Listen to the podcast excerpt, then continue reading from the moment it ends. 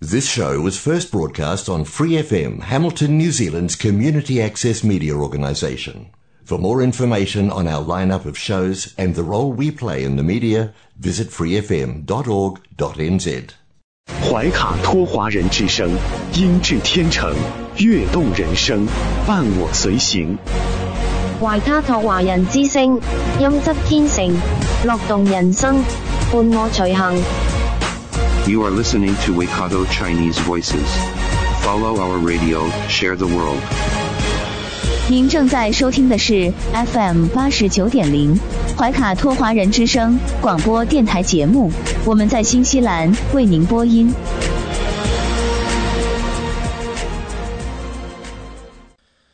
亲爱的听众朋友，大家晚上好！感谢您如约守候怀卡托华人之声。我们的节目正在通过收音机立体声调频 FM 八十九点零和微信公众服务号博亚文创为您并机播出。时间来到了二零二二年十月二十四号星期一晚上的七点钟。那么今天啊，同时也是新西兰的公共假期，希望您和家人度过了一段愉快美好的时光。那在今晚接下来两个小时的华语华语播音，将由我奥斯卡还有我的搭档小峰、轩轩为您共同带来。首先和您见面的栏目是您熟悉的《中新时报》特约播出的新闻晚班车。天涯不遥远，世界在耳边，声音通四海，资讯传万家。怀卡托华人之声新闻晚班车，聆听中国，感知世界。新西兰时间七点，现在我们进入由新西兰南北岛全国发行的《中新时报》带给大家的新闻晚班车。在接下来的十分钟里，小峰和奥斯卡与您一起回顾新西兰国内新闻。我们首先来看第一条消息：新西兰最新疫情动态发布，目前两种新型病毒变体已悄悄潜入新西兰。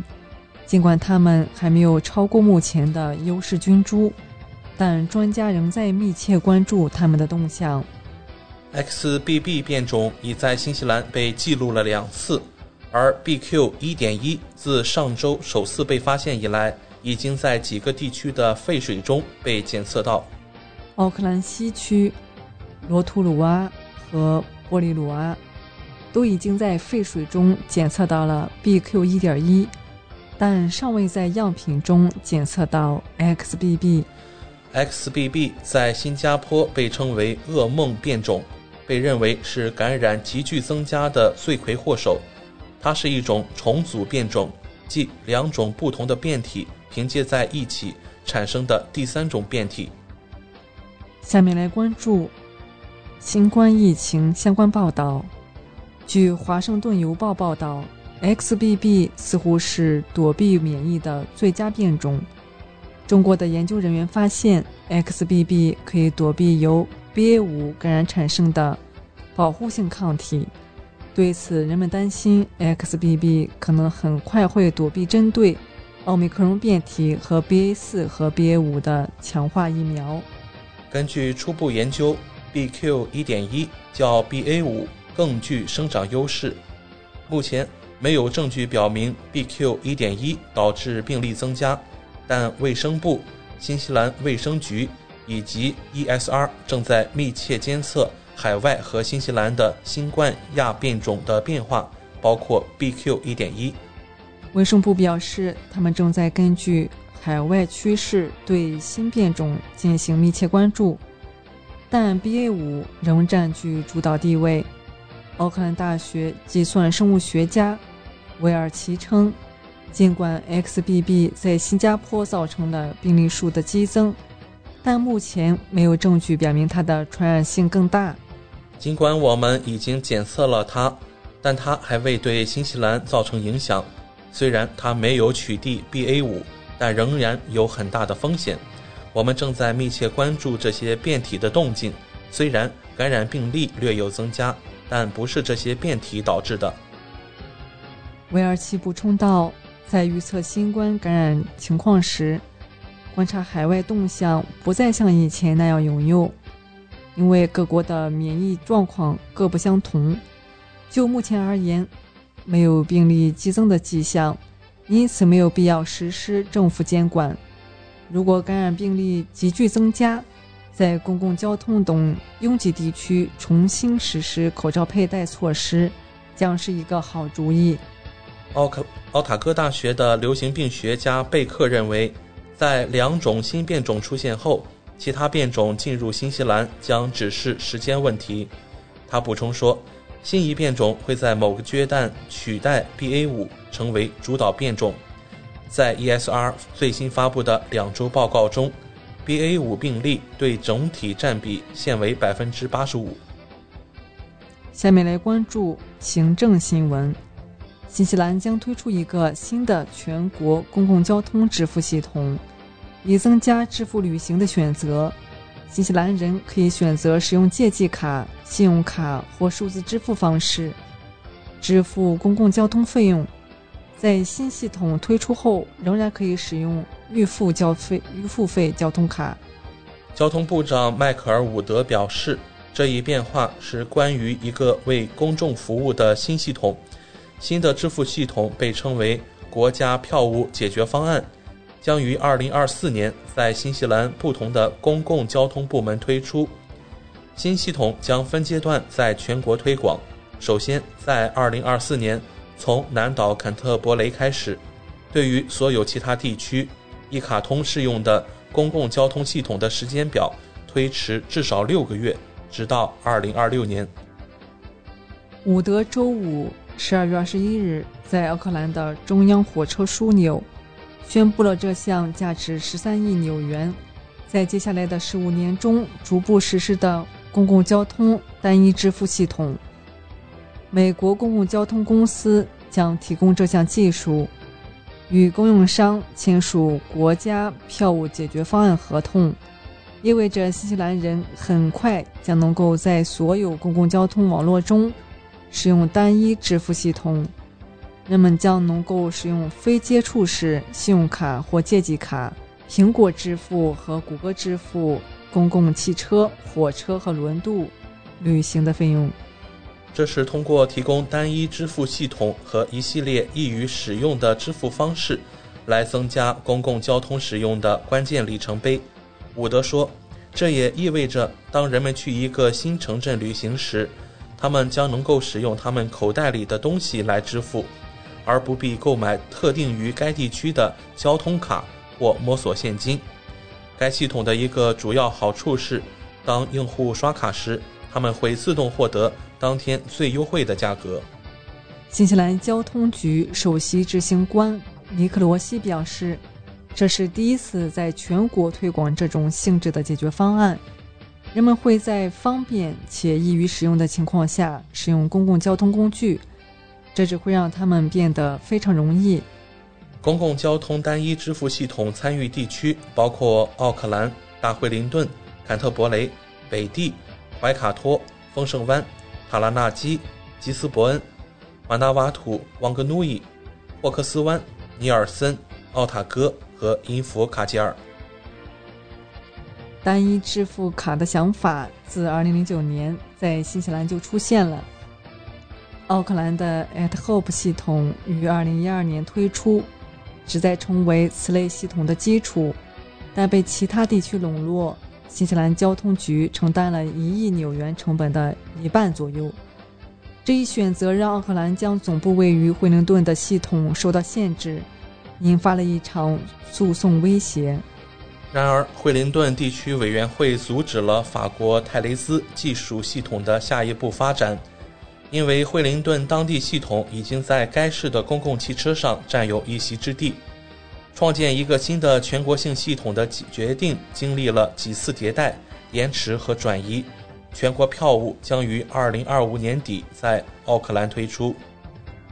大奥克兰地区主管马特洛瑞表示。拥有一个国家票务系统一直是一个目标，但挑战将是随着它的推出，用户将会受到干扰。我们必须更换现有的票务卡、登机口以及此前拥有的东西，所以将是挑战。接下来关注医患纠纷。在上周日，一名患者离开了基督城医院的急诊室后，随后又在非常繁忙的时间段返回，此后患者死亡。当局正在对基督城医院的护理工作进行正式审查。卫生部长安德鲁·利特尔证实，没有一家大城市的医院能达到急诊科的目标，在六小时内接诊急诊科患者。卫生机构。维塔哈坎特伯雷首席医疗官理查德·法兰西说：“患者离开急诊室后不久，病情恶化。”他说：“此人回到急诊室后，医院立即安排了重症监护。不幸的是，病人对药物治疗没有反应，第二天就死了。当局正在对向此人提供的护理进行正式审查。我们承认，我们的急诊室在此期间非常忙碌。”这意味着等待时间比平时要长。在这个困难的时刻，我们对患者表示衷心的同情。在一名因延迟被接诊而离开的妇女死亡之后，米德莫尔医院急诊科的一份相关报告指出，该急诊科中只有一半的患者能在六小时内就诊。结论是，这个急诊科功能失调、人满为患且不安全。该报告由澳大利亚急诊医学学院一名研究员撰写。该报告的作者对急诊室过度拥挤的程度表示严重关切。作者说：“这表明存在重大的系统性故障。提供给我的证据强烈反映了急诊室人满为患，医院的容量远远超出了可接受的容量，以及还有接下来的系统功能障碍。”国家卫生机构。首席执行官马吉阿帕表示，米德尔摩医院和其他繁忙的急诊科一直在致力于系统流程沟通和对患者护理的期望。卫生部长安德鲁·利特尔还预计，卫生机构将对2022年冬季流感季节的处理方式进行全国审查。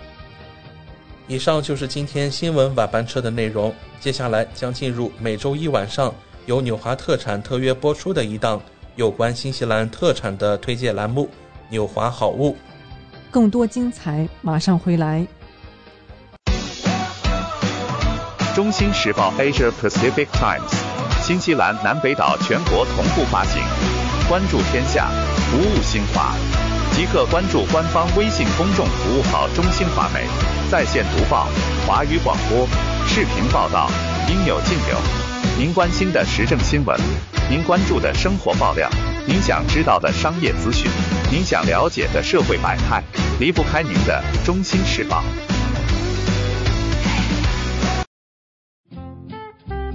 您正在收听的是怀卡托华人之声，调频立体声 FM 八十九点零，这里是新西兰中文广播电台节目。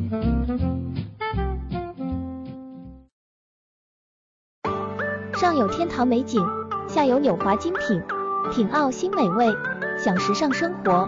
纽华特产，生态领先，欢迎进入纽华好物花园，让我们一起种草吧！选全球特产，还看纽华好物。各位怀卡托华人之声中文广播的听众朋友，主播奥斯卡问候大家晚上好，感谢您继续关注我们的节目。从二零二一年开始，怀卡托华人之声迎来了一位全新的品牌嘉宾。我们请出新西兰纽华特产的好物推荐官，和收音机前和正在线上收听节目的新老朋友们认识一下。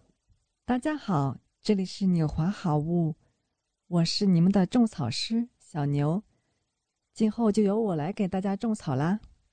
小牛晚上好，很高兴在今后的每周一。与您共同为听众朋友带来我们的纽华好物。没错，纽华好物是一档介绍新西兰本土特产的栏目，其中“纽”就是代表英文音译的纽西兰，也是华人朋友习惯发音的新西兰，而“华”自然就是中华大地了。纽华特产的名字太有意义了，收音机前和正在线上收听节目的听众朋友。通过哪些渠道可以了解我们纽华特产呢？纽华特产的官方网站是三 w 点 n z i n c n 点 com。这个域名其实非常好记，NZ 代表新西兰英文简称，而 CN 是中国的英文简称，用 IN 连起来，NZINCN 其实就是新西兰在中国的意思。嗯，没错。还有一个更简单的办法，听众朋友，无论您用谷歌还是百度搜索“纽华特产”，点击排名第一个搜索结果，就进入我们的官方网站了。是的。大家有什么不明白的，也可以添加我们的微信号“纽华”的汉语拼音全拼 “n i u h u a”，很乐意为大家解答。当然，大家还可以通过每周全国出版的《中心时报》醒目的位置，找到纽华特产最新最全的整版促销海报。嗯，线上购物的确是在疫情期间保证自己和他人健康的安全方式。小牛。我们消费者在纽华网上购物的时候，在支付环节也会更方便吗？嗯，是的，主持人这个问题，相信大家都很关心。数年以来，纽华特产与时俱进，在前期人民币纽币银行转账的基础上，先后开发并上线银联支付、微信支付以及支付宝扫码支付。您可以方便的使用您喜欢的方式，通过人民币或者纽币进行支付，完全不产生任何手续费。有这样简单便捷的多项选择，真是太好了。下单以后，我们可以看到物流情况吗？没问题。纽华特产在用户后台植入了您的专属物流跟踪系统，保障海淘用户随时掌握国际快递清关的状况，真正让消费者做到全程监控。上周纽华好物通过推荐官小牛的介绍，相信听众朋友对于贺寿利纤体巧克力味代餐奶昔粉、好健康藤黄果绿茶瘦身胶囊以上产品有了一个比较详细的了解。那么今晚的节目，我们和大家聊些什么话题呢？你的肌肤每天都在受伤害，手机、电脑辐射，加班熬夜。作息不规律，紫外线光照，食用垃圾食品，那就需要我们的月光宝盒原花青素胶囊。它含有一百粒。月光宝盒开启机灵逆转之旅。它是葡萄籽中的爱马仕，减少伤害，选择原花青素。能够防止胶原蛋白和弹性蛋白分解，帮助胶原蛋白生成，健康头发和指甲，淡化色素沉着，缓解腿部疼痛、沉重感症状，还可以提高耐力。针对业余运动员提高耐力，还可以保护眼睛和血管健康。谢谢小牛的介绍。那么我们想知道了，什么是原花青素呢？原花青素是一个自然衍生的健康中有隔离的原花青素低聚体的基础上的补充，能帮助胶原蛋白生成，保护心脏、眼部健康，减少自由基伤害，增加血管弹性，保持皮肤弹性。让我们来揭秘月光宝盒葡萄籽中的爱马仕吧。原花青素发现者亲自认证的。一九四八年，法国教授第一次从植物中发现原花青素，发明了严格的提取方法，并且申请了专利，被植物营养学认证机构所认证。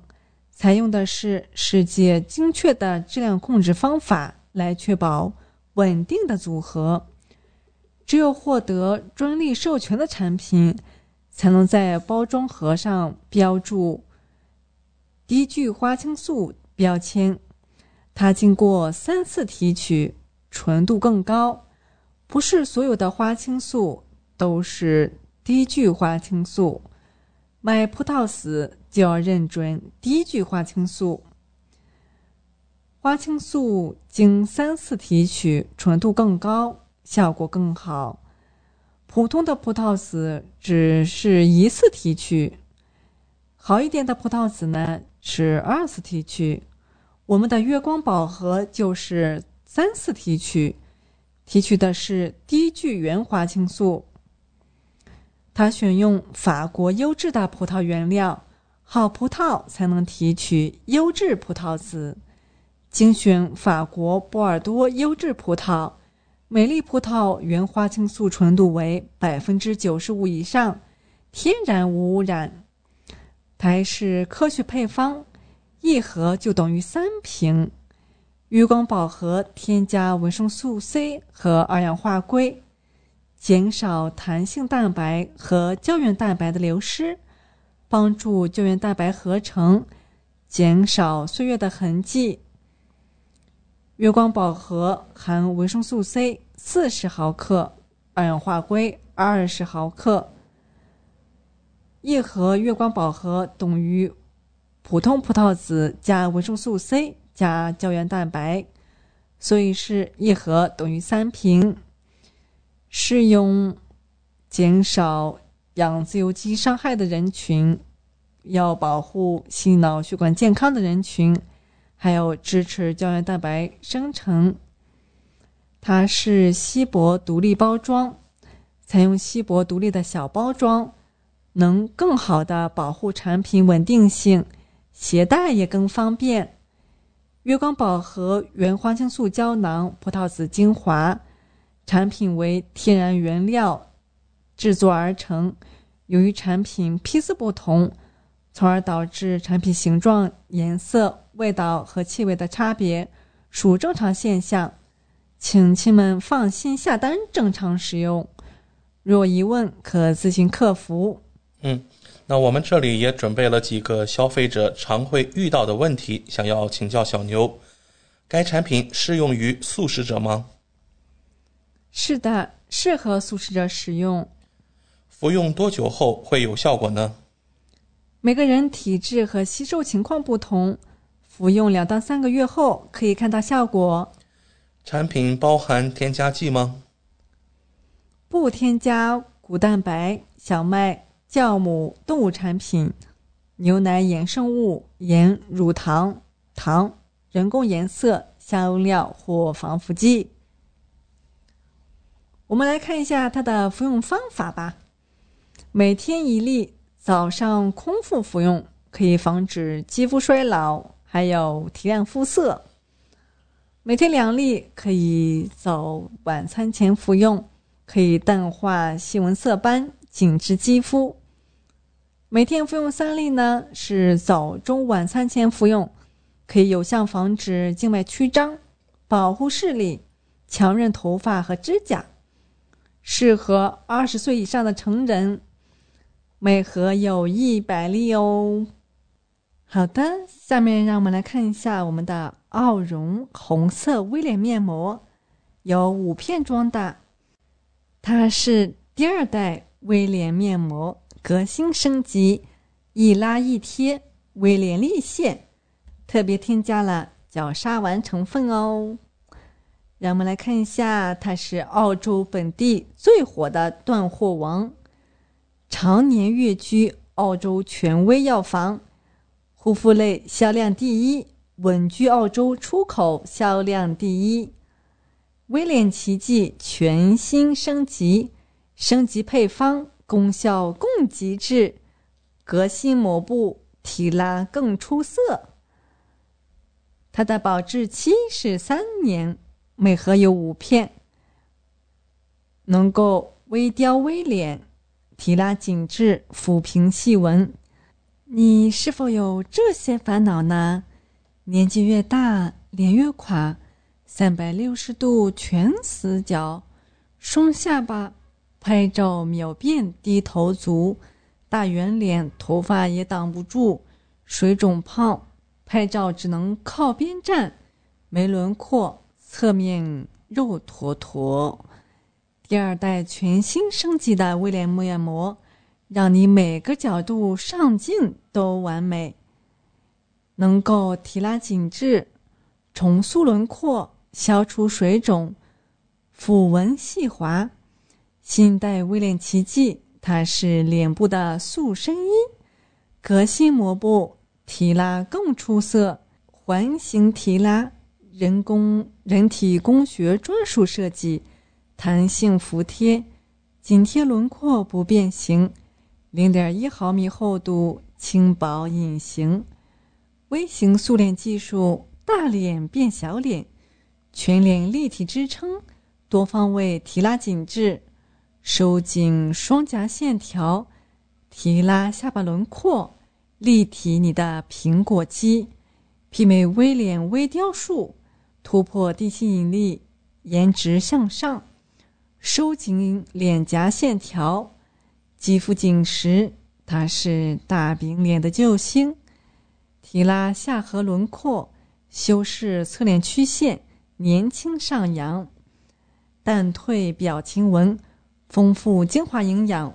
无惧细纹放肆笑，饱满苹果肌，无需担心面部下垂与松弛。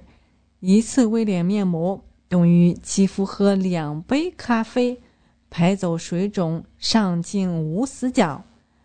它含有咖啡因子，能够排出多余水分，紧致松弛肌肤，垮脸天天向上。还有珍稀海茴香。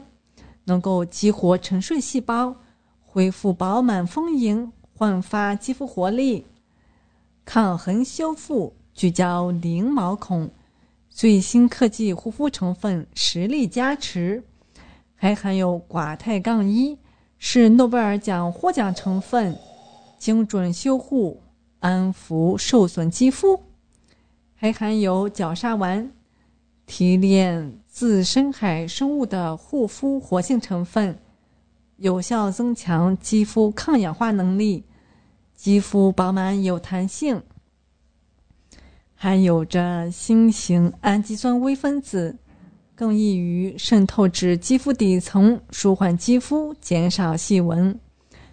三百六十度的小 V 脸，勾勒年轻范，锁定脸部松弛黄金三角区。精纯创研洋甘菊、肌绿美等，威廉极致复合能量，渗透基底，修护松弛问题，正面侧面无死角，再现微脸轮廓。革新膜布出众肌肤塑身衣，有着澳洲独家提拉膜布，革新膜布环形提拉，百分之百。北美红杉木木浆织成，天然亲肤，优秀复原力，柔软舒适，有着高倍的吸附力，紧致弹润，纳米纤维容纳多倍精华，留住肌肤水分，着效持久。独家裁剪设计，卓越微脸，摆脱重力束缚，创新裁剪技术。为脸型塑造提供五倍支撑，立体塑形，专属你的微脸面膜。十四天蜕变心机，皮肤改变看得到。使用第二天能够消除水肿，第五天饱满苹果肌，第十天淡退法令纹，第十四天提拉下颌线。好了，今天就给大家介绍到这里啦。感谢纽华好物推荐官小牛的精彩介绍。节目尾声，主持人奥斯卡照例要给大家争取福利了。今天有哪些给怀卡托华人之声电台听众专属的优惠活动呢？纽华特产一定不让大家失望。最近纽华的新西兰仓还有一件包邮、整单包邮清仓大促活动。首先，只要您在纽华特产网站。注册自己的账号，系统将会直升一级 VIP 账号，不需要通过任何前期购买架构，就可以直接看到比注册前更优惠的实体价格。同时，您购买的数量越多，会员体系升级的越高，后台看到的价格体系就会更好，真正让利于消费者。尤其现在疫情期间，政府鼓励大家非必要不外出。因此，纽华特产希望通过这种方式，鼓励大家在线上消费的行为，减少病毒传播的机会。怀卡托华人之声的专属福利来啦！如果还想更多的了解我们的好物，听众朋友可以添加微信客服“纽华”的汉语拼音全拼 “n i u h u a” 联系我们。一周内添加我们微信客服的听众，只要备注“威廉”，就可以领取二十元的优惠券哦。这是怀卡托华人之声听众朋友的专属福利，通关密码只在本台播放，而且每周都不一样，还请您注意收听啦。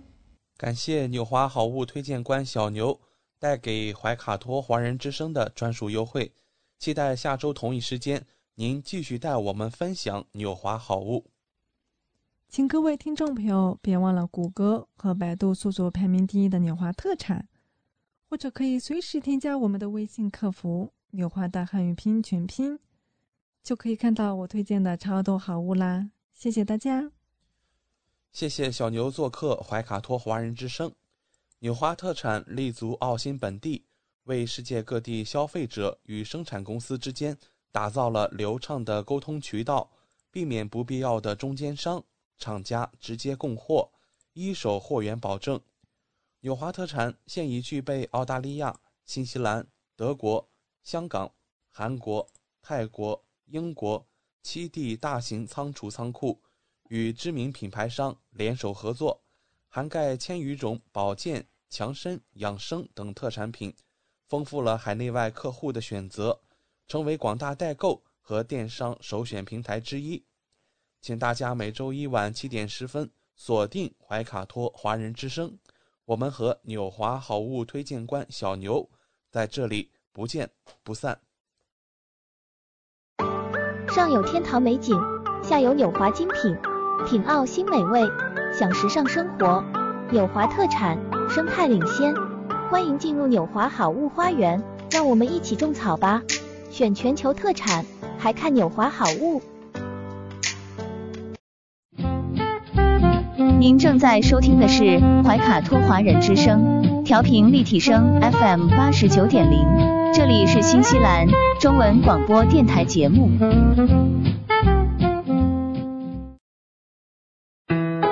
资讯全方位，生活零距离，新西兰大小事，有声世界，无限精彩。怀卡托华人之声的听众朋友，大家好，很高兴我们在这个寂静的夜晚和您在空中电波相会了。现在我们来到了新西兰大小事节目单元，在这里我们和您分享发生在怀卡托周边。以及新西兰全国的大型新闻资讯，希望今晚的节目能够带给您所关心的、所感兴趣的新闻内容。我是今晚主播奥斯卡。今天大小事，我们首先把目光投向新西兰政府的开支。那么我们看到呀，新西兰政府呀，也是有一份最新的公共服务数据劳动力报告。出炉了。那新西兰政府在承包商和顾问领域的支出显示大幅增加了三亿纽币。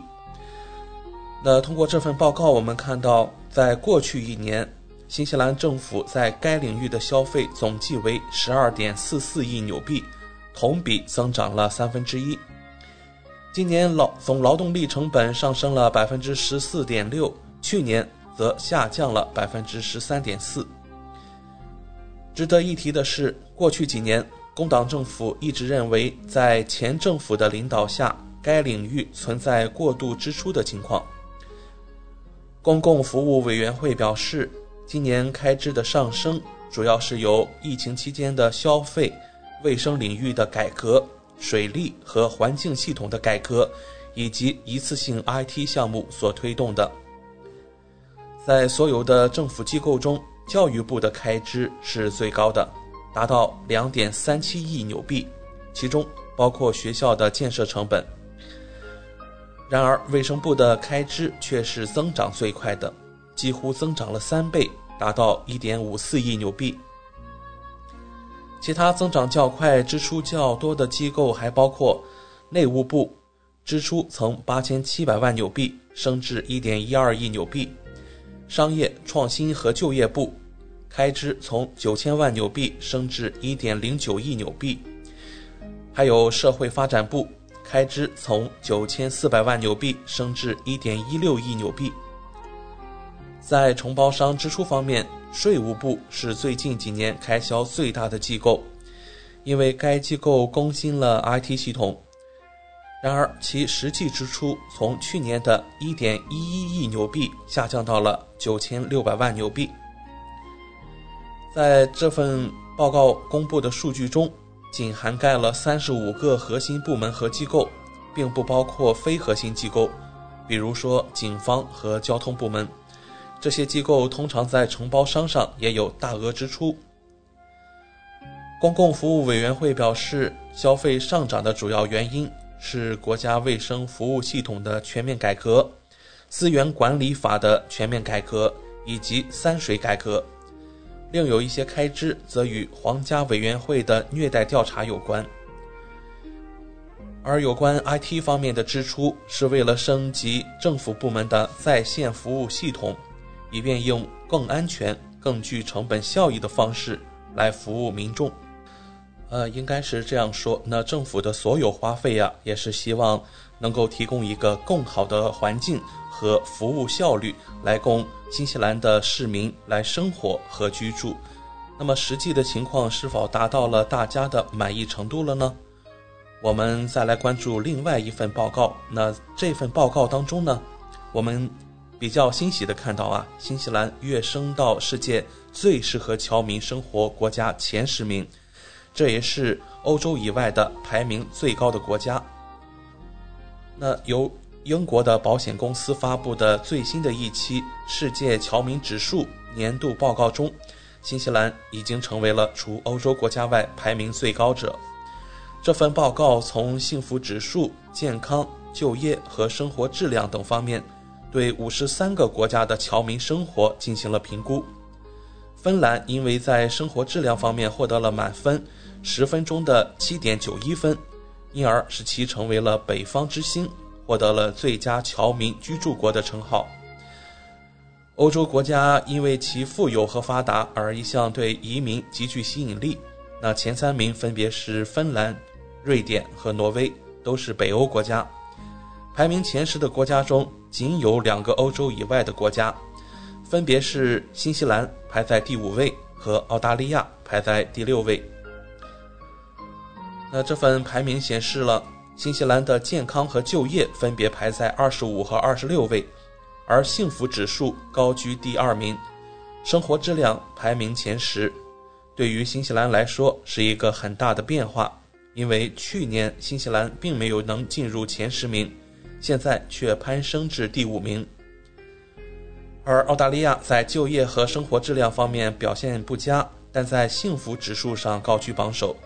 这也许是因为澳大利亚地广人稀，每平方公里只有两百零七人的缘故，而排在二十一名的巴林，每平方公里人数高达两千二百三十二人。虽然在这份由英国保险公司发布的世界侨民指数当中，新西兰取得了非常不错的成绩，那么与此同时，我们也关注到了另外一份。由新西兰本地媒体发布的相关报告显示，那在这份由新西兰广播 RNZ 公司发布的报告显示了，多数奥克兰的中国年长移民者新冠期间遭遇了歧视。那生活在奥克兰的许多年长的中国移民就报告称，在新冠流行期间经历了不同程度的种族歧视。梅西大学一位副教授说：“那大约百分之十九的受访者报告，自大流行开始以来，他们感受到了明显的歧视。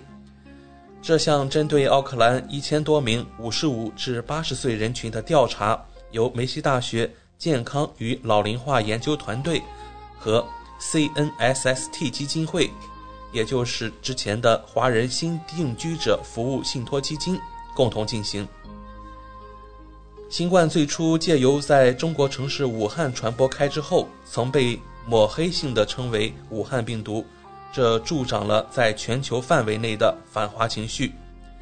该项目的首席研究员说，大约百分之二十的受访者表示，新冠对他们的身体、精神或经济造成了巨大影响。调查发现，许多人在新冠期间改变了生活习惯。不少中国移民在新冠期间会尽量避免在外面与其他人互动，因为他们觉得自己会因为长相或者是中国身份而受到歧视。在接受调查的受到歧视的中国移民中，老年人比年轻人更有可能出现焦虑和抑郁症状。在报告感到受歧视的中国老年人中，约有百分之九十的人也表示感到孤独无助。这份报告说，年长的中国移民是一个新兴的人口群体，但在新西兰的老龄化研究中，也是一个代表性不足的群体。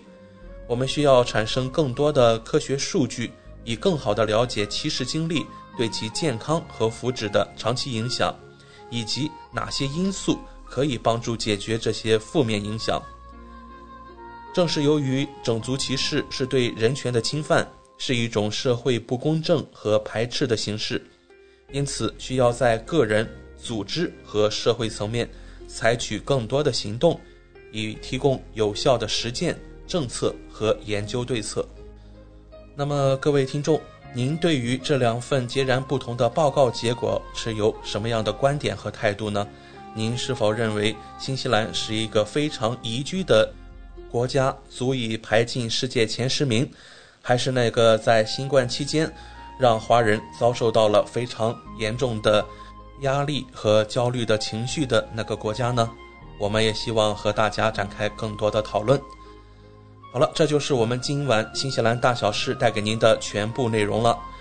我是今晚主播奥斯卡，我们还有更精彩的节目等待着您，请不要走开。您正在收听的是怀卡托华人之声，调频立体声 FM 八十九点零，这里是新西兰中文广播电台节目。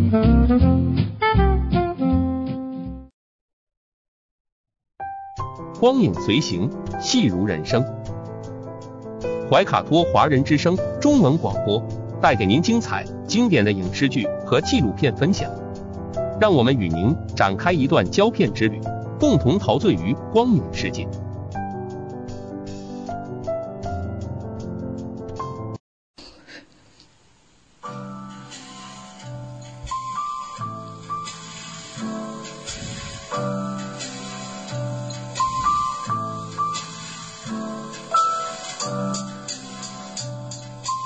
亲爱的听众朋友们，新西兰怀卡托华人之声一直陪伴您，我是主持人轩轩。光影随行，戏如人生，分享精彩的影视作品，无论是电影、电视剧，还是优秀的纪录片，都会陆陆续续的来装点您的生活。啊，今天呢，我们先来分享这样一部电视剧，叫做《唐朝诡事录》。首播啊，它的收视率就是蛮高的。男主角呢，杨志刚啊，果然是他 一出手哈，带来了一个王炸哈。其实杨志刚以前的作品啊，给我们留下的感觉是不好不坏啊，没有大火，也没有很冷过。如今呢，已经四十四岁了，他带来的这一部惊险的呃诡异的古装剧哈，《唐朝诡事录》。哎呀，这才几天啊，他的排名已经上升到了一个新的高度。这篇这部电视剧当中呢，新颖的造型、服装啊，让所有人都意识到这是一种真正的中国制造。那在《妖猫传》啊，第一章啊，我们这里说是电视剧哦，不是那部电影，就是一部恐怖片。这一集呢，就能秒杀很多人。要说到恐怖的古代的古代剧啊，古装剧，我们小时候看过一个《聊斋》，想过吗？对于那个，呃，半明半昧、摇摇曳曳的烛光，再加上这个勾魂的音乐，哈，对对对，想起来了哈。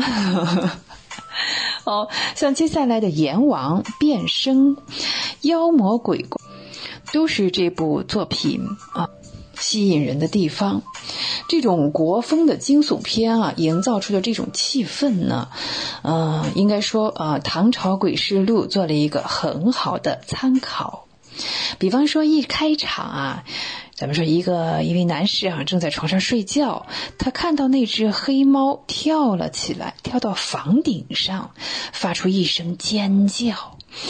一把长剑插在一块石头上，没想到这只猫居然变成了一个敦煌美女，凌空而立。男子被这诡异的一幕惊呆了，一跃而起，掉入水池中，第二天就死了。哎，说到这里哈，这是这部经典的《妖猫传》的 一部分呢。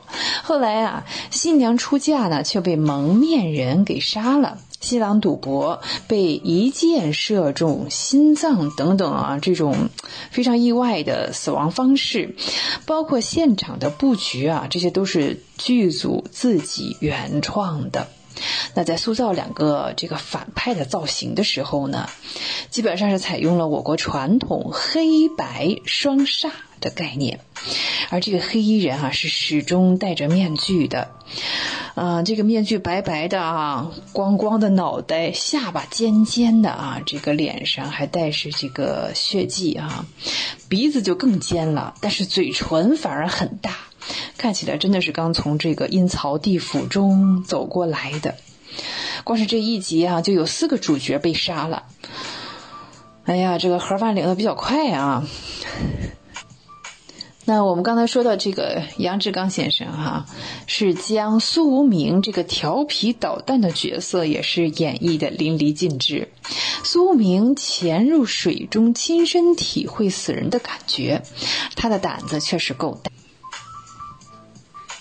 他来到呢知县的算是办公室吧，第一件事就是跳入水池当中。有人问他在做什么的时候，他一下就跳了起来。他兴奋地说：“嗯，我正在经历着上一任县令的死亡啊！这也是个奇葩，是吧？”呃，他抬起头来说：“我的马太慢了。”哎，当有这个捕快哈为这个捕杀犯人设下圈套的时候啊。他突然就闯了进来，嗯，被其他的人问到之后呢，他是一脸的冤枉，说我也是来查案子的。那同事的眼中呢，他是一个善于观察别人表情的人。这苏无名在剧中啊是狄仁杰的弟子。比方说啊，这个男主角被梦境啊幻境蒙蔽的时候呢，他还真的以为是一头老虎靠近了他，结果呢，他惊慌失措。呃，想要从窗户上跳下去，这时候呢，啊，却被这个苏明叫住了，一脸严肃认真的表情哈。这个杨志刚哈，嗯，演的是惟妙惟肖。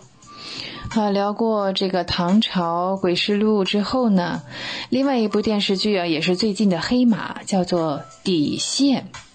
底线这部剧成为黑马，一开始大家都没有想到，应该说它是嗯低开高走这样一种方式哈，嗯，但它是官方出品的，确实这个是品味不俗。毕竟啊，法治题材的这个电视剧演绎这个刑侦破案的多，而且以法院，呃作为焦点设定题材的呢，却不是那么多哈。一开始大家都是持一个观望的态度，然而没有想到呢，底线这个电视剧呢一经播出，真的是低开高走，势头也是越来越猛。以真实的案例呢改编的剧情呢，呃，更加的引人深思，发人深省。社会呢，当然是一个多维度的、立体的、复杂的，并不是只有黑和白，灰色地带呢，当然也是存在的。在很多的案例当中呢，深陷泥沼当中的当事人经历了怎样的事情，怎样的挣扎啊，怎样的心理上的刺激啊？有着怎样的理智和情感的失控，才造成了令人遗憾的结局？啊，这也是值得我们哀之见之的。面对一个个让人心痛的结局，当事人存在着怎样的悔意啊？在一桩桩案例之后呢，对人性也有了新的审视。在现实当中呢，啊，我们应该引以为戒，避免踩雷踩坑啊。法治社会呀，需要每一个人呃遵守社会的规则和法律的约束啊，全面依法治国，没有任何人能为所欲为。如果一个人的行为啊危害社会和他人，必将受到法律的制裁。说起这部剧的主演啊，靳东、程毅、蔡静文。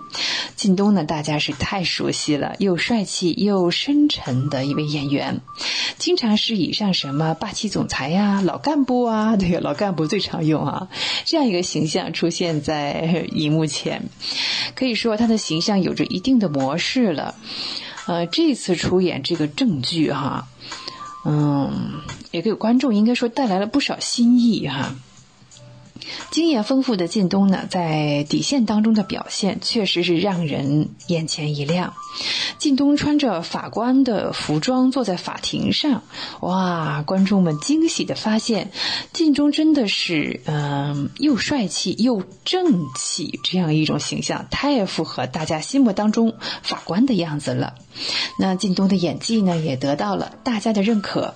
原来啊，他并不是只是演这个霸气总裁和老干部啊，演这个正剧啊，也是相当给力的。之前呢，是一直走偶像路线的程毅，也曾经被网友质疑能否担得起这个正剧里的角色。那看着程毅在底线当中的嗯亮相呢，观众们应该说哈，还是非常欣赏的。程毅能够这么早走这个正剧的路线，对他来说这是一个啊大好的机会。毕竟啊，这个正剧给人感觉的层次是更高的，社会意义也更强烈。程毅在正剧底线当中啊，呃，这个担纲演角呢，以后对他的星途应该说有很多的加持和助力，给人以高大上的感觉。靳东和程毅同台呢。这部电视剧底线品味确实是不俗，也希望听众朋友们有时间的时候呢，可以点击观赏。光影随行，戏如人生。到这里呢，萱萱又要和您说再见了。非常感谢您的时间，也欢迎您继续收听怀卡托华人之声的其他栏目。下期节目我们再会，再见。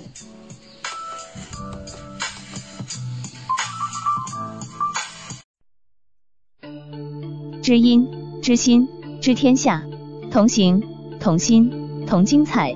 怀卡托华人之声美文分享栏目《心情物语》，用耳朵倾听你我的快乐，用心灵关注世界的宽广。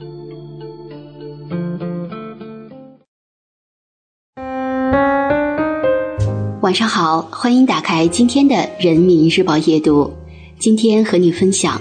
让生活越来越充实的六种方式。第一，作息规律。规律的作息方式能影响一个人的生活状态。如果白天很劳累，晚上能及时休息，保持充足睡眠的话，第二天醒来，拉开窗帘，沐浴在清晨的阳光里，就又会感觉到世界全新而美好的样子。带着这份愉悦的心情去工作，自然也会更高效。第二，开放心态。经常有人把开放的心态和年龄挂钩，觉得是因为年龄大，接受新事物的能力才开始变差。但实际上，一个人真正衰老的原因是丧失了对新事物的好奇心。不要总是对新事物怀有偏见，因为你拒绝的可能是通往新生活的一扇门。打开眼界，才能改变认知。第三。找到热爱，很多人之所以能越活越优秀，是因为内心保有热情。对于生活而言，热爱无疑是强有力的助推器，它会赋予你能量，促使你不断探寻生命的更多可能性。心有热爱，眼中自有光芒。去找到你所热爱的事，并为之全力以赴，便能活成自己喜欢的样子。第四。不断学习，永远不要停止学习，因为生活永远不会停止教学。学习对一个人的重要性，不只在于习得新知识，更在于能帮助我们保持思考的习惯，修正对世界的认知，对自我的了解，继而不断成长。让学习成为一种习惯，你所收获的将会是应对生活的底气和智慧。第五，发掘兴趣。经常听到有人感慨，业余时间不想浪费，却又不知道可以做点什么。对此，我们要明白，兴趣并不是一开始就能拥有的，它需要你一步步去探索。所以，迈出第一步至关重要。可以试着学一门乐器，练一项手艺，也可以去集集邮、插插花，学会享受兴趣带来的快乐，让性情得到陶冶和升华。生活自会变得与众不同，充满滋味。第六，学会生活，再忙都别忘了好好生活，做好手上的每一件小事，学会关心和理解身边的每一个人，用心欣赏每一道风景。这些组合起来，其实就是你离幸福最近的距离。学会生活，才能不辜负生命中一切美好的相遇和相伴。好了，以上就是今天阅读的全部内容，感谢您的收听。想收听更多阅读文章，请下载人民日报客户端。祝你好梦，晚安。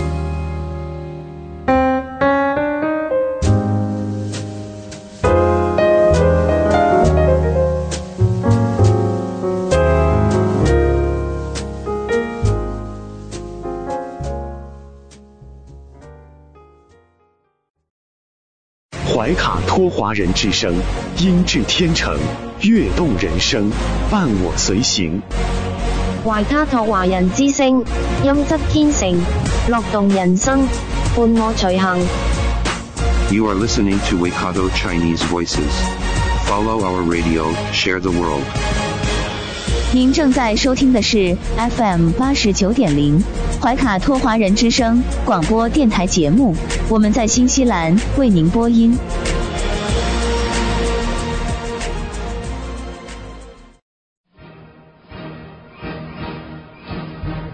观点改变生活，动态触手可得。中新时报特约节目，全球新闻纵览，关注大千世界。传播价值资讯，怀卡托华人之声整点播出。家事、国事、天下事，时时关心。这里聚焦了社会的点点滴滴，最新最快的国内外政治经济动态，尽在每周一八点的全球新闻纵览。今晚直播间为您播报的主持人是小峰和奥斯卡。首先，我们来关注中国大陆新闻。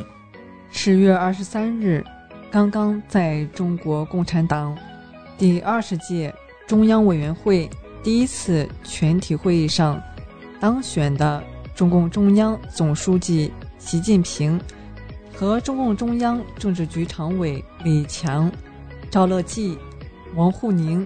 蔡奇、丁薛祥、李希在北京人民大会堂同中外记者亲切会面。习近平发表重要讲话，强调始终坚持一切为了人民，一切依靠人民，以中国式现代化全面推进中华民族伟大复兴。中国共产党第二十届中央委员会第一次全体会议。公报发布。习近平十月二十三日下午在人民大会堂亲切会见了出席党的二十大代表、特邀代表和列席人员，并同大家合影留念。中共中央于十月二十四日上午举行新闻发布会，介绍解读党的二十大报告。全国老龄办消息。二零二二到二零二五年，在全国组织开展老年营养改善行动。罕见癫痫患儿救命药国产鲁巴站正式上市，定价八十四元一盒。期待梦天实验舱十月将发射，中国空间站建造进入收官阶段。国之重器，亚洲最大重型自航绞吸船“天鲲号”现身，网友称赞造岛神器。农业农村部消息，全国秋粮收获超八成，秋冬种同步进行。调控猪肉市场，北京新一轮储备肉计划投放六百吨。北京药王谷满山红叶，漫山遍野美不胜收。前三季度，上海银行业新增贷款七千二百五十三亿，金融支持实体经济力度加大。上海推进优质中医诊疗进社区，模块化治疗注重质量。粤港澳仿生视觉与主动眼健康论坛在广州举行，专家表示，仿生视觉研究或初步进展。珠海金海特大桥磨刀门段公路率先开通。四川推行消费环节赔偿先付，线下消费也可享受。四川瓦屋山大熊猫国家公园博物馆即将开放。湖南长沙一孕妇就诊时测出恐龙血，医院表示，全国仅百余例，日常需格外注意自身健康。江西鄱阳湖保护区已监测到五十二种越冬水鸟，数量超十二万只。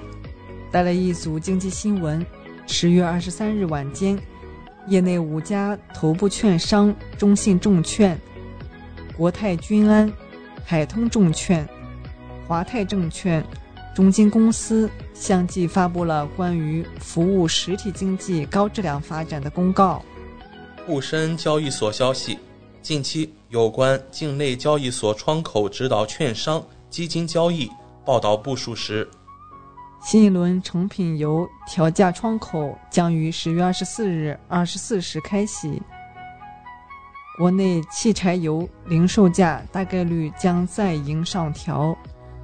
带来一组疫情新闻：国家卫健委十月二十三日通报，二十二日三十一省市新增确诊病例一百五十五例。包括广东三十二例，内蒙二十六例，陕西二十四例，山西十六例，湖南十例，新疆八例，北京七例，浙江七例，河南六例，安徽五例，天津四例，重庆四例，江苏两例，云南两例，山东一例，西藏一例。新增本土无症状感染者六百八十三例。其中，新疆一百二十三例，内蒙古七十七例，广东五十九例。廊坊香河至北京多条公交线将恢复全线运营。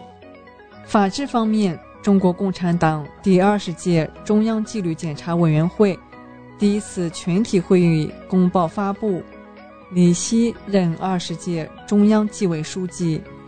军事方面，十月二十三日。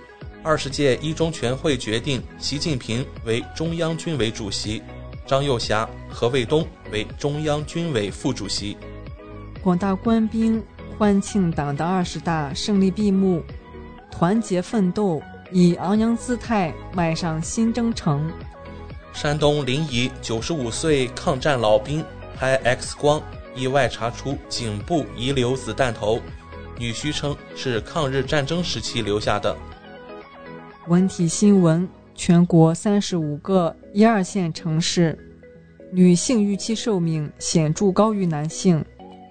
嫦娥五号月壤揭示月球年轻火山成因之谜。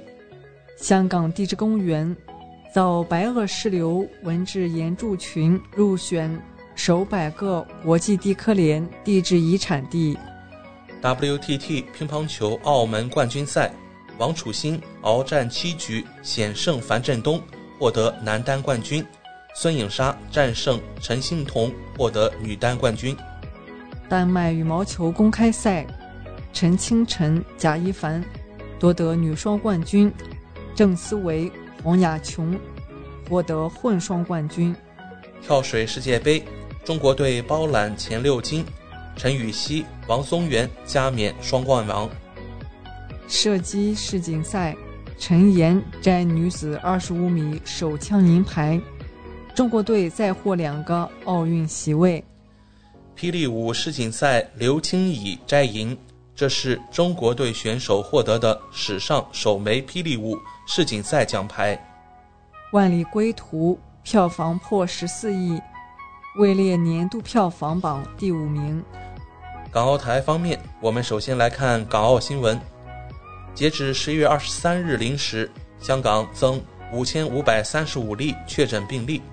专家指，目前疫情不适宜解除户外口罩令。香港各界祝贺二十大闭幕，在新征程贡献香港力量。香港年度体坛盛事维港影顺利举行，参赛选手表示享受比赛每分每秒。台湾新闻：十月二十三日，台湾新增三万五千三百六十五例确诊病例。新增六十五例死亡病例。台湾媒体消息，云林警方围捕通缉犯时被对方开车冲撞，一警察受伤。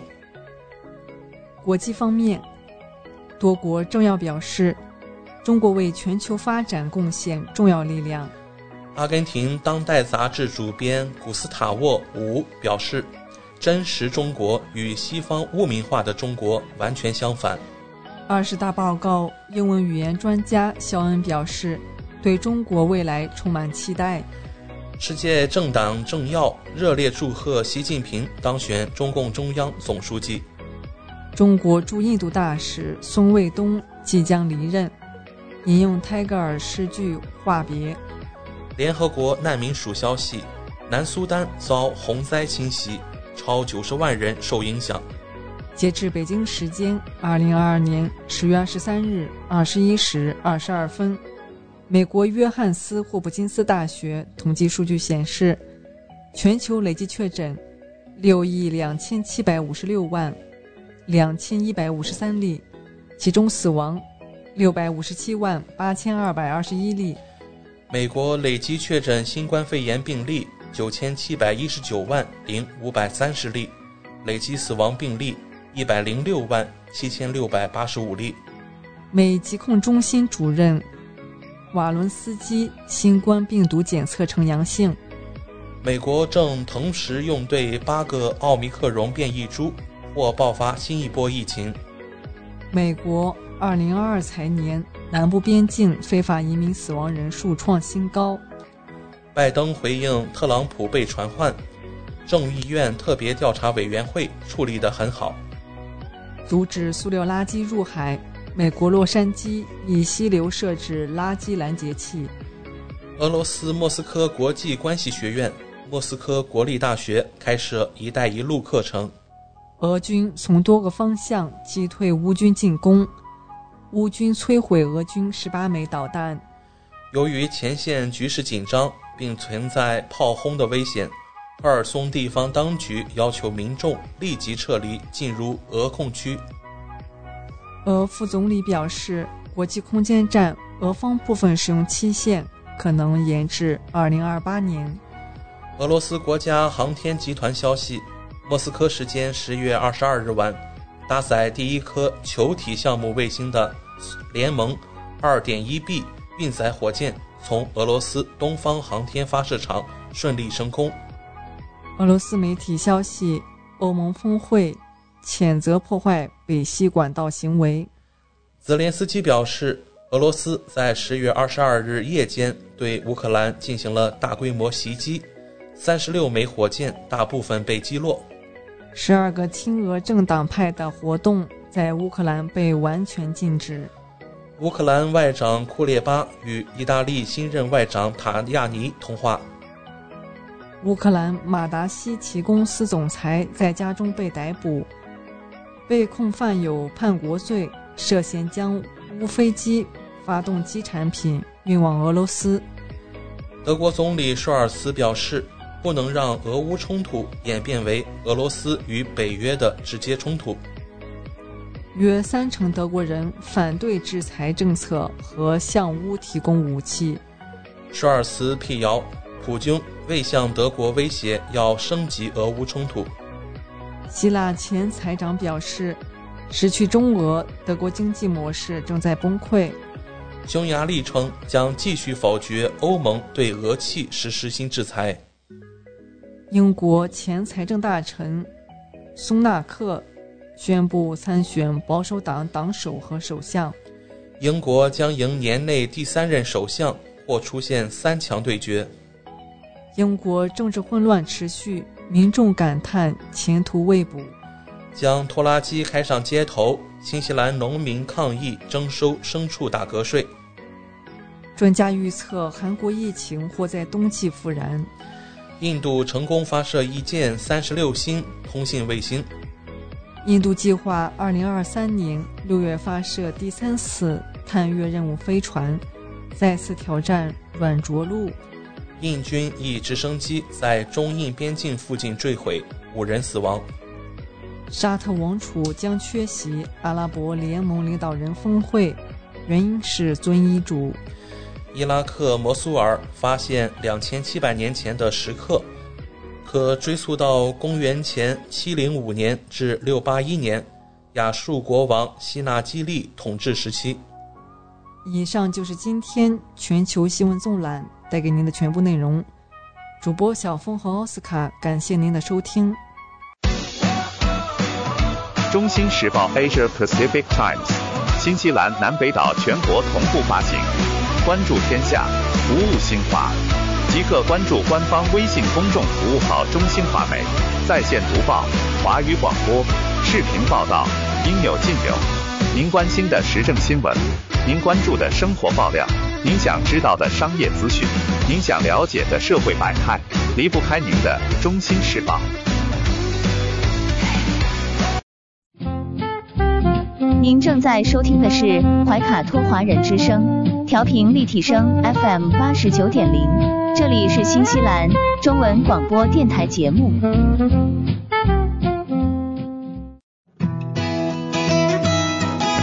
分享读书的快乐，重温经典的感动。怀卡托华人之声今天读书，甄选全球文坛精品，和您一起读好书，好读书。贡品文化大餐。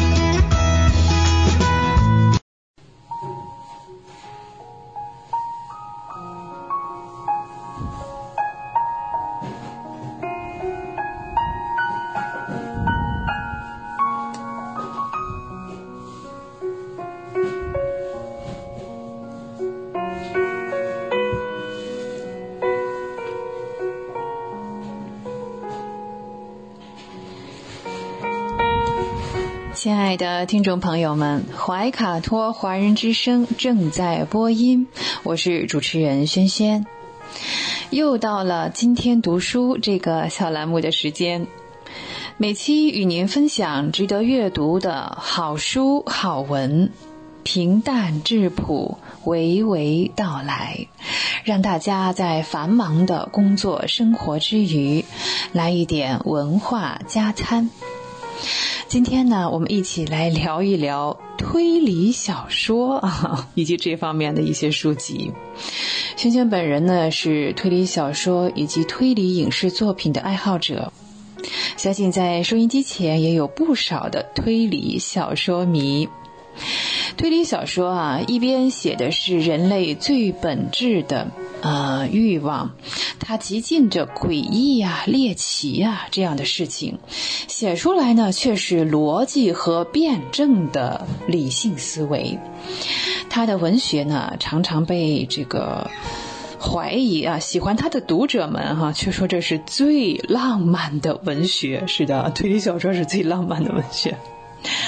呃，它是再小不过的一点啊，发生出来一桩事情，嗯，却可以以小见大，从侦探的角度当中啊，看出一些啊一二三四的道理来，甚至呢，可以看出一座城市的变迁。其中，你像这样一本叫《布朗神父探案集》啊，这是后来也被改编成了电视剧。它的作者呢是 G.K. 切斯特顿，曾经说过，推理小说的第一本质在于，它是最初且唯一可以表现城市诗歌气质的大众文学。哎，粗一看这句话啊，似乎是嗯前后有些矛盾啊，既有诗歌气质，又是大众文学。现在细细想想啊，反而觉得这句话特别准确。呃，对于推理作家来说呢，对一件事情或者对一座城市的观察与想象，可能都在对他这个侦探的角色身上。像很多城市啊，嗯，其实。都有一张从不是人的名片啊，可能就是侦探。说到推理小说，我们要说伦敦浓雾当中啊，有一位为我们点明灯光的人，有一位点灯人，当然是福尔摩斯先生了。对，在一八八七年，柯南道尔发表了。血字的研究，哎，之后呢，夏洛克·福尔摩斯便长期居住在伦敦贝克街的二二幺 B，直到今天啊，呃，这间是租来的二楼小屋依然为他保留着。瘦高个，灰色的眼睛啊。大背头啊，以及棱角分明的钻石脸，经常搭配一个猎鹿帽，披着大斗篷，拿着烟斗与手杖，智商超人，情商有有点有点不如他的智商高啊，但是学识是异常的呃渊博。比如说呢，他能认出一百四十种雪茄、烟纸，他的烟灰啊都可以啊。善于通过观察和演绎推理的法学知识来解决问题，以上种种特征，只需挑选一两样啊，就能让人一眼认出这是福尔摩斯。对于这位名侦探的介绍啊，无需在这里赘述了。这些特征的背后呢，啊，有一个非常关键的词，它就是雾都伦敦的绅士。福尔摩斯大展拳脚的时代呢，那是在十九世纪末和二十世纪初，那个时候应该说英国的情况还是比较兴盛的。首都伦敦呢是全球的政治、经济、呃贸易之都，来自世界各地的冒险家、投资家和包括逃难者啊，都会聚集到这个地方，彼此之间的碰撞摩擦，出现了英国历史有史以来最高的。犯罪记录，当然啦，这些猎奇的故事也就少不了了。同时，工业革命的到来呢，让整个社会秩序发生了天翻地覆的转变，人的力量啊，嗯，一再的降低，信仰也逐渐出现了崩塌。随之而来的呢，似乎是一个更加光明的未来，崇尚的是科学、理性、合作。这样一个时代，但是，嗯，其实处在那个时代的人还都在学习当中。伦敦终日不散的浓雾，似乎代表着这些呃，暂时还解脱不开的复杂关系，也代表了新时代滚滚而来的这个迷人和诱惑。正是这样一座站在旧日辉煌顶点和新时代前沿的城市，催生了像开膛手杰克，嗯，很邪恶的罪犯哈。如果说一座城市呢有一百种规则，那就意味着这座城市 没有规则呗。嗯，人上一百，形形色色哈。嗯，开膛手杰克就象征着这种时代下的一种。失衡的也算是秩序吧，哈，没无序，这就。在福尔摩斯身上，我们同样也能看到很多矛盾，比如说他的一些不太好的习惯，像他也本人也注射一些毒品啊，嗯，以及他对某些科学领域啊，也不是所有都知道，有的领域他也是无知的，但这并不妨碍他在另外一部分领域呢有超强的专业和绝对的自信。某种程度上啊，福尔摩斯几乎成了当时这种那个时代的一个信仰之一。福尔摩斯破解的案件呢，相关的人员也真的是形形色色，像有首相和国王，也有平民，甚至是歹徒啊。这些人都有机会在这个时代当中，通过呃这个教育找到自己的位置。说到推理断案呢，嗯，我们又想起了日本的一些作品似的。嗯，像日本的作品呢，叫做《玉手洗洁》。嗯，提提到日本呢，嗯，很多听众朋友们会想到繁华的东京、热情的大阪，在。接下来呢，是有历史底蕴的京都等等。那横滨作为日本仅次于东京的第二大城市，嗯，对它有鲜明印象的可能不是那么多。其实啊，日本自呃黑船来港事件之后呢，横滨就一直作为东西方交流的重要港口而存在着。作为第一个见到世界的日本城市，以前各国的呃驻日本使馆以及配套的亚洲第一所国际学校都是在横滨。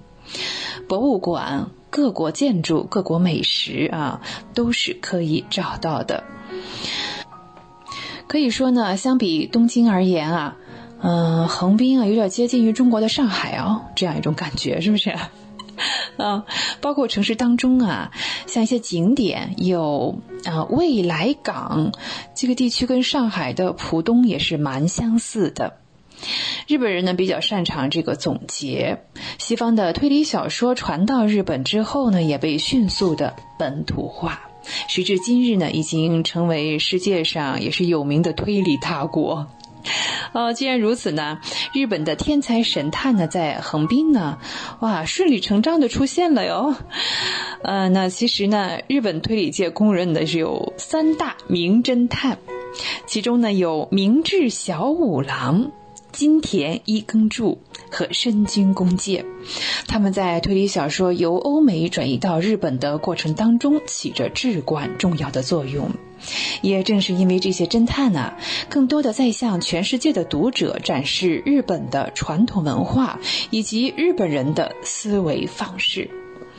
城市的概念在这三位的身上体现的，虽然来说不是那么明显啊。好，直到一九八一年，田岛庄司笔下名侦探啊，我们刚才提到这个人物叫玉手洗洁。这一书叫做《占星术杀人魔法》啊，他在这本书当中呢登场了，这标志着日本的现代侦探推理小说有了一个绝佳的代表人物。那玉手洗洁刚刚出场的时候呢，便是在横滨马车道从事占星师的工作。呃，这是一个当时在西方还是蛮盛行的这么一种技术或者概念吧。现在日本人啊，对于呃逻辑的作用已经是非常的清楚，科学知识呢，啊还算是普及了。所以呢，在一九八一年啊，占星师玉手洗洁所标志的呢，嗯，是一个飘渺但是又坚定的口号。既浪漫，同时又指引着潜在的一些意义。这位侦探的行为举止，这个与福尔摩斯相比呢，是更为夸张。呃，至少福尔摩斯我们可以总结出来一些啊比较特征的一些东西。那这个玉鼠洗洁呢，就是太不确定了。他会突然的学狗叫啊，或者是面对人情世故的反应啊。嗯，也不是说是木讷呀、内向啊，有的时候还热情，你这是没法总结概括啊。你永远都不会知道他的下一秒钟会说出什么样的话，他是不是自带剧情翻转功能哈？这样一个神经质的形象，沿袭着西方的技术，靠着比天才犯罪更加天才的头脑，才破解了一个个的谜局。那城市也在发展，横滨也是一样。那相貌上呢，进一步的国际化，呃，这是就像四面通风的一个甬道一样，迎接着和送走着每一个怀揣梦想的人。的原创推理小说也是经历了很多的阶段。那曾几何时呢？中国推理小说，我们说是现代啊，古典小说，嗯，先先不说了，今天没有时间聊了哈。啊，古典的推理小说今天没有时间聊了。中国推理小说呢，嗯，既包含着这种日式的，像暴风雪山庄啊，也包含着一些欧美的角色设置。呃，这个是十分必要的。当一种文学类型啊从国外被引进啊，短时间被大量吸收的时候呢，要想跟上创作的进度啊，这是一种比较快的方式。那在北京、上海、广州、杭州啊，其他的城市等等啊，每每一座城市如今都有不止一位作家或者是一一部作品，从不同的侧面啊。通过推理断案来记录着真实的生活。好，有温度，会思考，爱生活。以上就是本期的今天读书，我们天天读书。我是轩轩，下期节目我们再会，再见。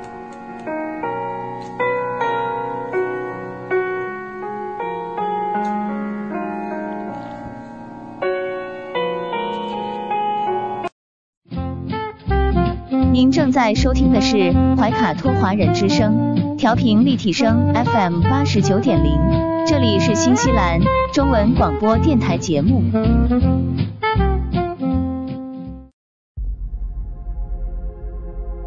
地球是我们既神秘又熟悉的家园，走过了四十多亿年的奇妙旅程。怀卡托华人之声《地球传奇》，了解我们对地球的探索。文明的兴衰简史，环境与人类的关系，科技的发展进步，开启一段各方角色在地球舞台演绎的故事。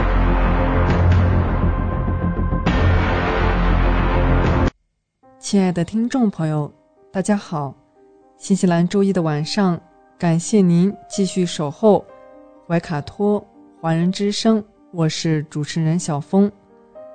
本期节目，我们将要和听众朋友们一起来分享以下几个主要纪念日，他们分别是十月二十四日今天的世界发展信息日和联合国日，十月二十五日本周二的人类天花绝迹日和抗美援朝纪念日，十月二十八日本周五的世界动画日。和世界男性健康日，接下来怀卡托华人之声的主播小峰就和您分享这一周精彩纷呈的节日。首先，第一个是十月二十四日，世界发展信息日。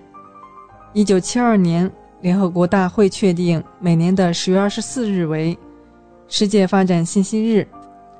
大会决定设立一个世界发展宣传日。目的在于提醒世界舆论注意发展问题以及加强国际合作，以解决此等问题的必要性。大会决定这一日原则上应与十月二十四日联合国日同为同一日子。此日也是一九七零年通过联合国第二个发展十年国际发展战略的日子。大会认为。改进传播信息和动员舆论，特别是在青年中间，将增进对发展问题的认识，从而促进国际合作在发展领域中做出努力。广义的说，信息就是信息，一切存在都有信息。对人类而言，人的五官是信息的接收器，他们所感受到的一切都是信息。然而，大量的信息是我们的五官不能直接感受的。人类正通过各种手段发明各种仪器来感知它们、发现它们。信息可以交流，如果不能交流，信息就没有用处。信息还可以被存储和使用。读过的书、听到的音乐、看到的事物、想到的或者做过的事情，都是信息。现在已进入了信息化社会，离开信息的传播交流，人们无法进步。下一个纪念日是十月二十四日，联合国日。十月二十四日是联合国日，是一九四七年联合国大会为纪念联合国宪章正式生效和联合国正式成立而确定的节日。旨在为扩大我们的共同议程和重申过去七十七年来指导我们的联合国宪章的宗旨和原则提供机会。过去七十七年来，联合国致力于维护国际和平与安全，促进社会进步，提高人们生活水平。今年值此联合国日之际，联合国秘书长安东尼奥·古特雷斯发表致辞，为纪念联合国日，联合国秘书长安东尼奥·古特雷斯表示，目前联合国受到前所未有的考验，但强调它正是为这样的时代而生。以下是联合国秘书长安东尼奥·古特雷斯发表的2022年10月24日联合国日致辞。联合国是希望的产物，这一希望和决心在二战后超越全球冲突，而转向全球合作。今天我们的组织正受到前所未有的考验，但联合国就是为这样的时代而生。现在我们比以前。任何时候都更需要使联合国宪章的价值观和原则在世界的每一个角落焕发生机。通过给和平一个机会，并结束危及生命、未来和全球进步的冲突；通过努力消除极端贫困、减少不平等和拯救可持续发展目标；通过保护我们的星球，包括打破我们对。化石燃料的依赖和开启可再生能源革命，通过最终平衡妇女和女孩的机会和自由，确保每个人的权利。值此联合国之际，让我们重申我们的希望和信念，那就是当我们作为一个整体在全球团结中努力时，人类可以取得的成就。下一个纪念日是十月二十五日，人类天花绝迹日。一九七七年十月二十五日，在非洲发现了一个天花病人，但之后两年内，全世界再无发现新的天花病人。世界卫生组织于一九八零年正式宣布扑灭天花，并将十月二十五号定为人类天花绝迹日。它成为了世界上首个绝迹的人类传染病。要知道，在天花肆虐的那些日子，不少王公贵族、皇帝、国王和名人都无法幸免于难。俄罗斯皇帝彼得二世、彼得三世，美国总统乔治华盛顿、安德鲁杰克逊及亚伯拉罕肯林、莫扎特。中国清代康熙皇帝都曾感染过天花。据统计，仅16至18世纪，欧洲平均每年死于天花的人数约为50万人，亚洲约为80万人。整个18世纪，欧洲死于天花的人数在1.5亿以上，瑞典有10%的婴儿死于天花。但是各位怀卡托华人之声听众，您知道来势汹汹夺去无数人生命的天花是怎么被消灭的吗？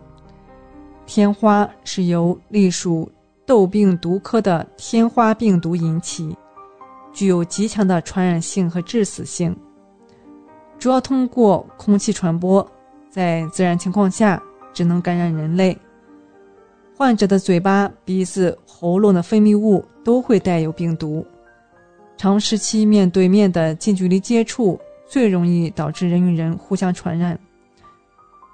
直接触碰病人的体液，吸入被感染者呼出或咳出的飞沫，接触病人的衣物、床上用品或者受污染的医疗用品，也会有患病风险。受感染后。十二到十四天左右会出现发烧、头痛、晕厥、背部剧痛、腹痛、呕吐等症状。两到三天后体温下降，从脸、手、前臂开始，然后在躯干上出现大片的斑点，皮肤会溃烂，就算可以存活，脸上也会有脓包褪去的斑痕，形成马脸。不过与水痘不同，水痘引起的皮疹主要集中在躯干，而天花会影响到四肢、手心及脚心。天花病毒的致命弱点是只有人感染，也只能人与人之间会传播，为消灭天花提供了生物学前提。目前，自然界中已无天花，但仍有两个高安全级别的实验室储备天花病毒，以备科研或将来生产疫苗使用。到了1986年，所有国家均停止了常规天花免疫接种。目前，只有在高风险实验室内工作的人员会接受常规注射。人类征服天花的历程中，中国人较广使用的人痘接种法和英国秦娜发明的牛痘接种法，都为消灭天花发挥了作用。到最后，在前人研究基础上发现的疫苗，让人类在与传染病的抗冲中取得了最大的胜利。二零一零年，世卫组织总部前揭幕了一座雕像，以此纪念消灭天花三十周年。世卫组织前任总干事陈冯富珍博士说：“根除天花表明，只要有强有力的共同决心、团队合作和国际团结精神，就可以实现雄心勃勃的全球公共卫生目标。”这座雕像是对这一成就的意义的提醒，显示了国际卫生合作能够为人类带来巨大的长期的共同利益。天花是人类目前为止消灭的唯一一种传染病，这个令整个人类骄傲的成果，让我们相信，人类有能力战胜更多的传染病。下一个纪念日是十月二十五日。抗美援朝纪念日，一九五零年十月二十五日，中国人民志愿军打响入朝后的第一次战役，以光荣的胜利拉开了伟大的抗美援朝战争的帷幕。一九五一年，党中央决定将十月二十五日定为抗美援朝纪念日。也许“抗美援朝”四个字对于今日的年轻听众已经感到些许陌生。毕竟提起这场战争，时光已经走过了七十一个春秋。曾经的热血儿郎，今日已变成耄耋老人。对于这场载入史册的战争，今天我们再次提及，也许听众的脑海中浮现的也仅限于几个词汇和地名，比如上甘岭，比如长津湖，比如仁川登陆等等。如果有人问抗美援朝战争中哪场战役打得最惨烈，那一定就是长津湖战役了。长津湖战役堪称人类史上最惨烈的战役。长津湖是朝鲜北部最大的湖泊，长津湖周围崇山树林，丛林茂盛，平均海拔约有一千三百米，而且周围了无人烟。山间道路狭窄，是朝鲜北部最为苦寒之地，夜间最低温度接近零下四十摄氏度。而一九五零年的那个冬天是几十年难得一遇的严冬。整个长津湖地区一个晚上都在猛烈的交战，志愿军战士冷静老练，利用地形缓慢跃进，遇到美军机枪扫射就立马卧倒。美军意识到，他们这次一脚踢到了铁板上，遇上了极其强硬的对手。长津湖战役中，中国人民志愿军第九兵团三个军，在武器装备落后、没有御寒衣物的条件下，与武装到牙齿、有飞机坦克掩护的全机械化兵团，且战功显赫的美军第十军。于一九五零年十月二十七日至十二月二十四日，在朝鲜长津湖地区进行了历时二十八天的直接较量，创造了抗美援朝战全歼美军一个整团的记录，迫使美军王牌部队经历了有史以来路程最长的退却。七十一年已过，硝烟早已散去，他们的鲜血染红了朝鲜三千里江山。每一位为祖国奋战的人都不会被遗忘。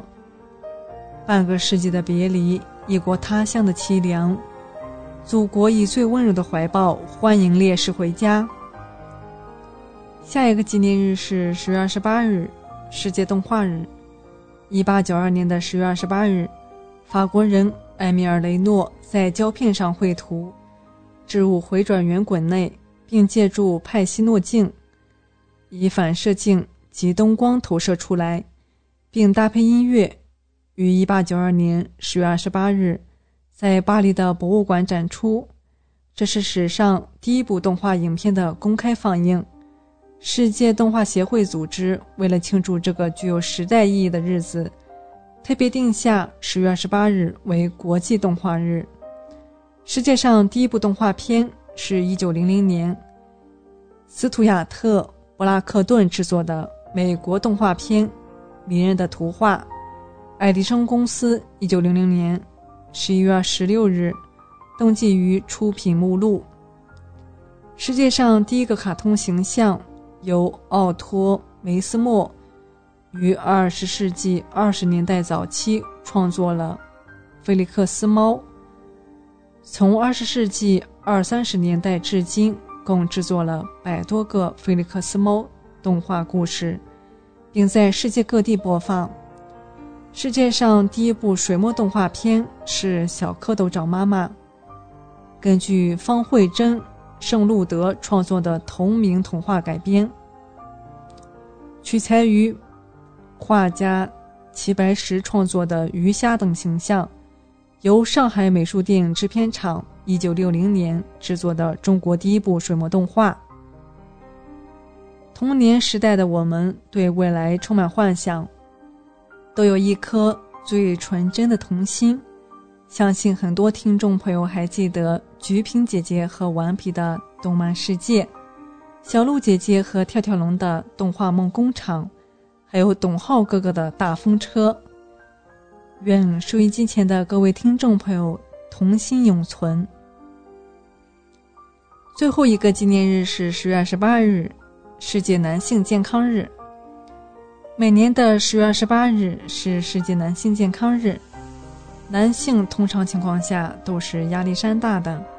世界卫生组织确定每年的十月二十八日为世界男性健康日，旨在要求各国加大对男性健康的宣传力度，呼吁整个社会再多一点对男性健康的关注，呼吁每个家庭再多一点对男性健康的关爱。收音机前绝大多数成年男性听众。相信你们正在承受着工作与精神双重压力，是家里的顶梁柱。但男性也有脆弱的一面，其健康更容易忽视。社会应对男性健康多一点关注，家庭应对男性健康多一点关爱，男性也要多一点对自身健康的关心。今天我们的地球传奇就和大家聊到这里。希望节目主播小峰可以带给听众朋友们一些有趣的话题和知识，能够引起大家的共鸣。马上呢，我们就会进入深受听众朋友们喜欢的生活百科。主持人会和大家一起探索和发现隐藏在日常生活中的趣味知识和实用技巧。不要走开，精彩稍后继续。聆听我的声音。精彩您的生活，美妙无处不在。怀卡托华人之声，生活百科。怀卡托华人之声中文广播的听众朋友们，我是主持人小峰，我是主持人奥斯卡。感谢大家今晚的陪伴。现在来到了我们今天黄金时段话语播音的最后一个单元——生活百科。这是一个充满了生活小智慧的专题时间，主持人在这里和大家分享各种各样的日常小窍门，让您在生活中更加得心应手。今晚怀卡托华人之声主播在之前播出的《地球传奇》节目中，和各位听众预告过，十月二十八日，本周五将是一年一度的世界男性健康日。经济压力。家庭压力、健康压力、是压在成年男性身上的大山，久坐不动、抽烟喝酒、熬夜上网、饮食不规律等不良生活方式，也在蚕食着男性健康。所以说，男性听众朋友更要注意践行健康生活方式，科学饮食、适当运动、规律作息、定期体检，出现不适及时就医。听众朋友，您知道吗？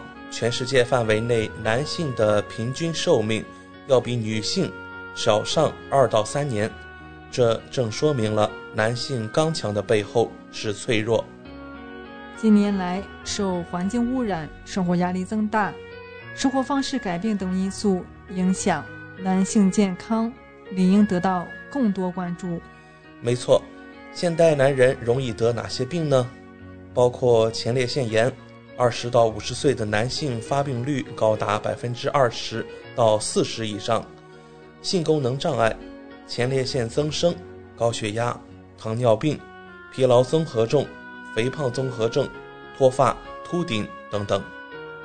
作为一个男人，要想使自己身心健康，就不要与下列的恶习打交道。虽然这里列举的并不包括所有，但对男性听众维护健康。防止自我伤害确实是有益的。嗯，我们一起来看，第一点，紧张。有研究证明，心脏病主要来自情绪紧张。认为，当一个人终日生活在紧张中时，更容易染上高血压病。人们遭遇的紧张主要有两种：环境上的和心理上的。发展良好的人际关系可以去除不必要的忧虑。对付紧张的心理是睿智的思维与生物的反馈。睿智的思维可以减少紧张与许多后遗症，如头痛、失眠、高血压。嗯，我们来看第二个恶习：滥用药物。滥用药物是指不当且毫无理由的服用化学药品，它造成的结果便是自杀与意外中毒。统计意外中毒事件的原因中。以儿童吞下化学物品为最多，一种不好的趋势便是许多健康的人依赖药丸来解决他们的各种问题。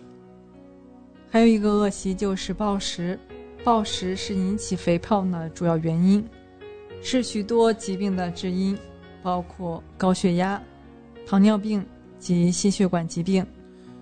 过度或缺少运动同样是一种恶习。适度的运动为许多医生一致的建议。有些人到了五十岁以后才开始做运动，如果不适量，将会引起某些毛病。专家建议，最佳的运动就是穿上舒适的鞋子，到户外做半小时散步，那就能加强你的肌肉，使你的心跳加速，以及使你的呼吸顺畅。当然，如果缺乏适当的运动，也易引起许多疾病，如慢性疾病、呼吸短促、肥胖、消化不良、头痛、腰痛、忧虑、肌肉虚弱与萎缩，还会加速衰老。另外一种恶习是不注意身体的警号。有人常常因为有一点不舒服就去医院检查，但也有的人要等到什么部位的功能出了大毛病才去医院。你应当特别注意大便及小便的变化，无法治愈的喉痛，不寻常的出血或便秘，任何部位的硬块、消化不良或吞咽困难，流的显著变化，不停的咳嗽或声音嘶哑，应当牢记，越是使你不知道怎么办的疼痛，才会越伤害你。下一个恶习就是任意中断治疗。主观的自我诊断将导致两种不良的后果：低估病情与加重病情。有人一生中也许从不去看一次病，而有丧命于可以治愈的疾病的危险。忽视各种症状就是对健康的儿戏。任意终止药物治疗，常使疾病复发。守好男男人的健康防线，还有以下几点要牢记。那第一点。在外吃饭少喝浓茶。男人在外用愁，妻子最好常提醒他们少喝浓茶、烈酒、咖啡，也要少吃生冷、辛辣食物，从而减少胃酸分泌。胃不好的男人还要少抽烟。我们来看一下第二点，就是早晚喝点小米粥，多吃白肉替红肉。嗯，同样啊，每顿只吃八分饱，尤其是晚饭，千万别撑着。不仅要少吃红肉、油炸食品和甜食，少喝酒，主食也不能吃太多。第四点是每周三到五次慢跑，运动量可以由小见大。每次至少坚持二十分钟，每周三到五次。中年体胖者可每周五到七次。嗯，同时还要注意多喝水，不憋尿。那多喝水的定义啊，就是每天要喝两千到两千五百毫升。不憋尿是要多放松，保持心情的愉快，同时也可以洗温水澡，缓解肌肉与前列腺紧张。最后一点就是白酒不能超一两，有轻微前列腺炎的人喝白酒绝不能超过一两，咖啡每天别超过一杯，少吃辛辣食物。嗯，男性健康的标准有哪些呢？我们同样和各位听众分享一下。第一点，心态，有充沛的精力，处事乐观，积极态度。第二点是免疫，善于休息，睡眠好。适应外界，应变能力强，能抵抗一般性感冒和传染病。第三个标准是健康，体量适当，身体匀称，位置协调，眼睛明亮，眼睑不容易发炎。牙齿清洁，无龋齿，头发有光泽，无头屑，肌肉丰满，皮肤有弹性。嗯，好了，那今晚生活百科的节目尾声，我们和各位听众再来了解一种厨房中一种常见的食材——花椒。花椒是芸香料植物青椒，或花的干燥成熟果皮。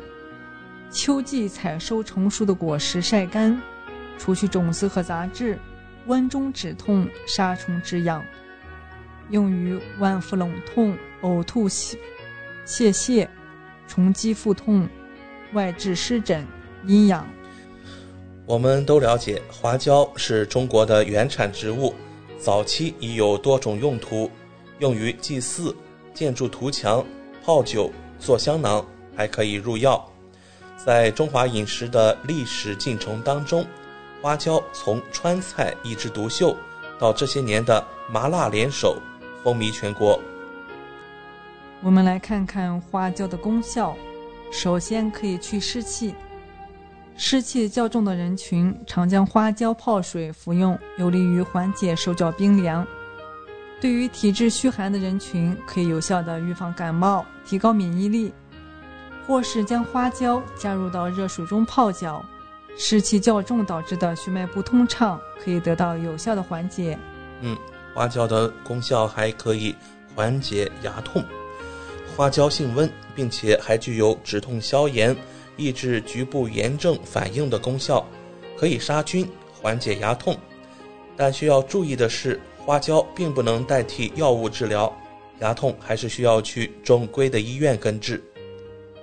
让我们来看看它的下一个作用，就是杀菌。花椒中的月桂单卓酮和二甲基雅风具有抑制真菌的作用。加快真菌死亡，所以花椒也可以用来治疗湿疹、脚气等病，可以抑制真菌生长。嗯，驱虫也是花椒的另外一种功效了。花椒也具有杀虫解毒的功效，有利于蛔虫的排出。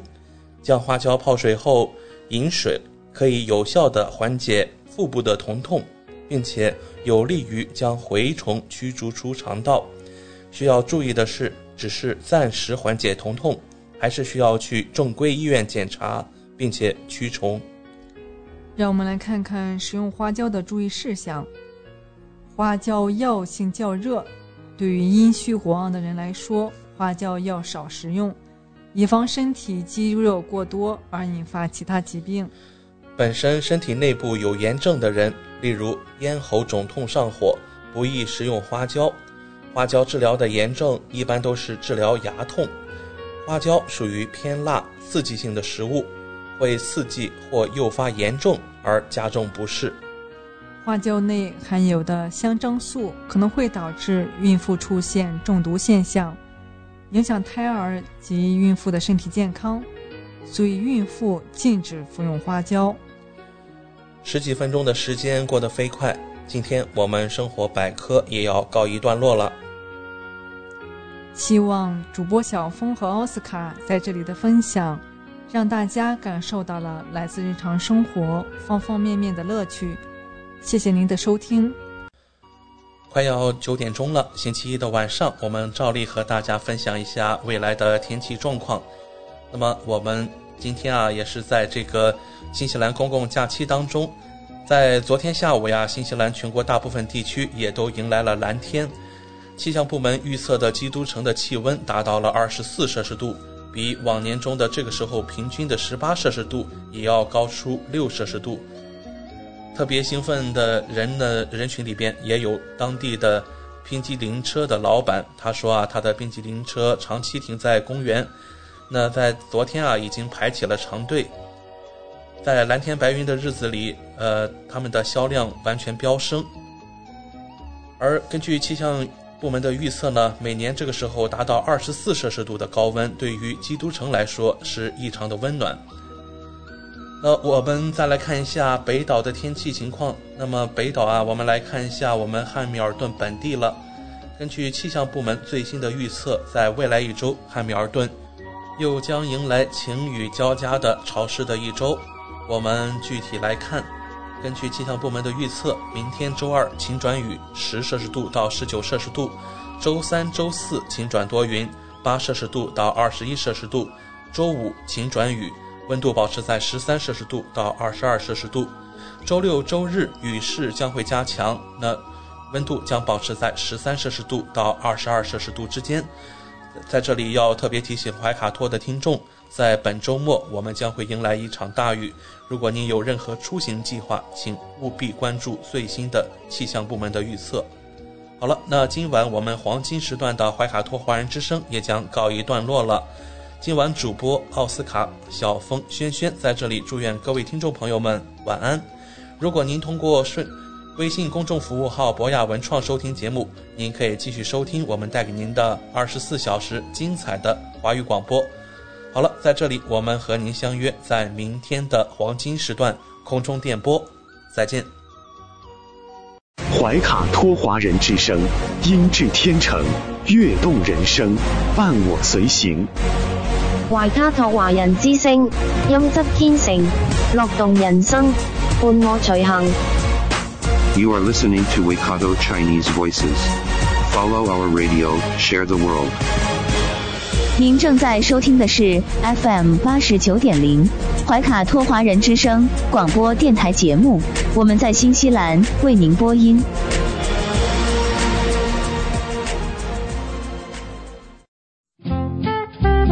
您正在收听的是怀卡托华人之声，调频立体声 FM 八十九点零，这里是新西兰中文广播电台节目。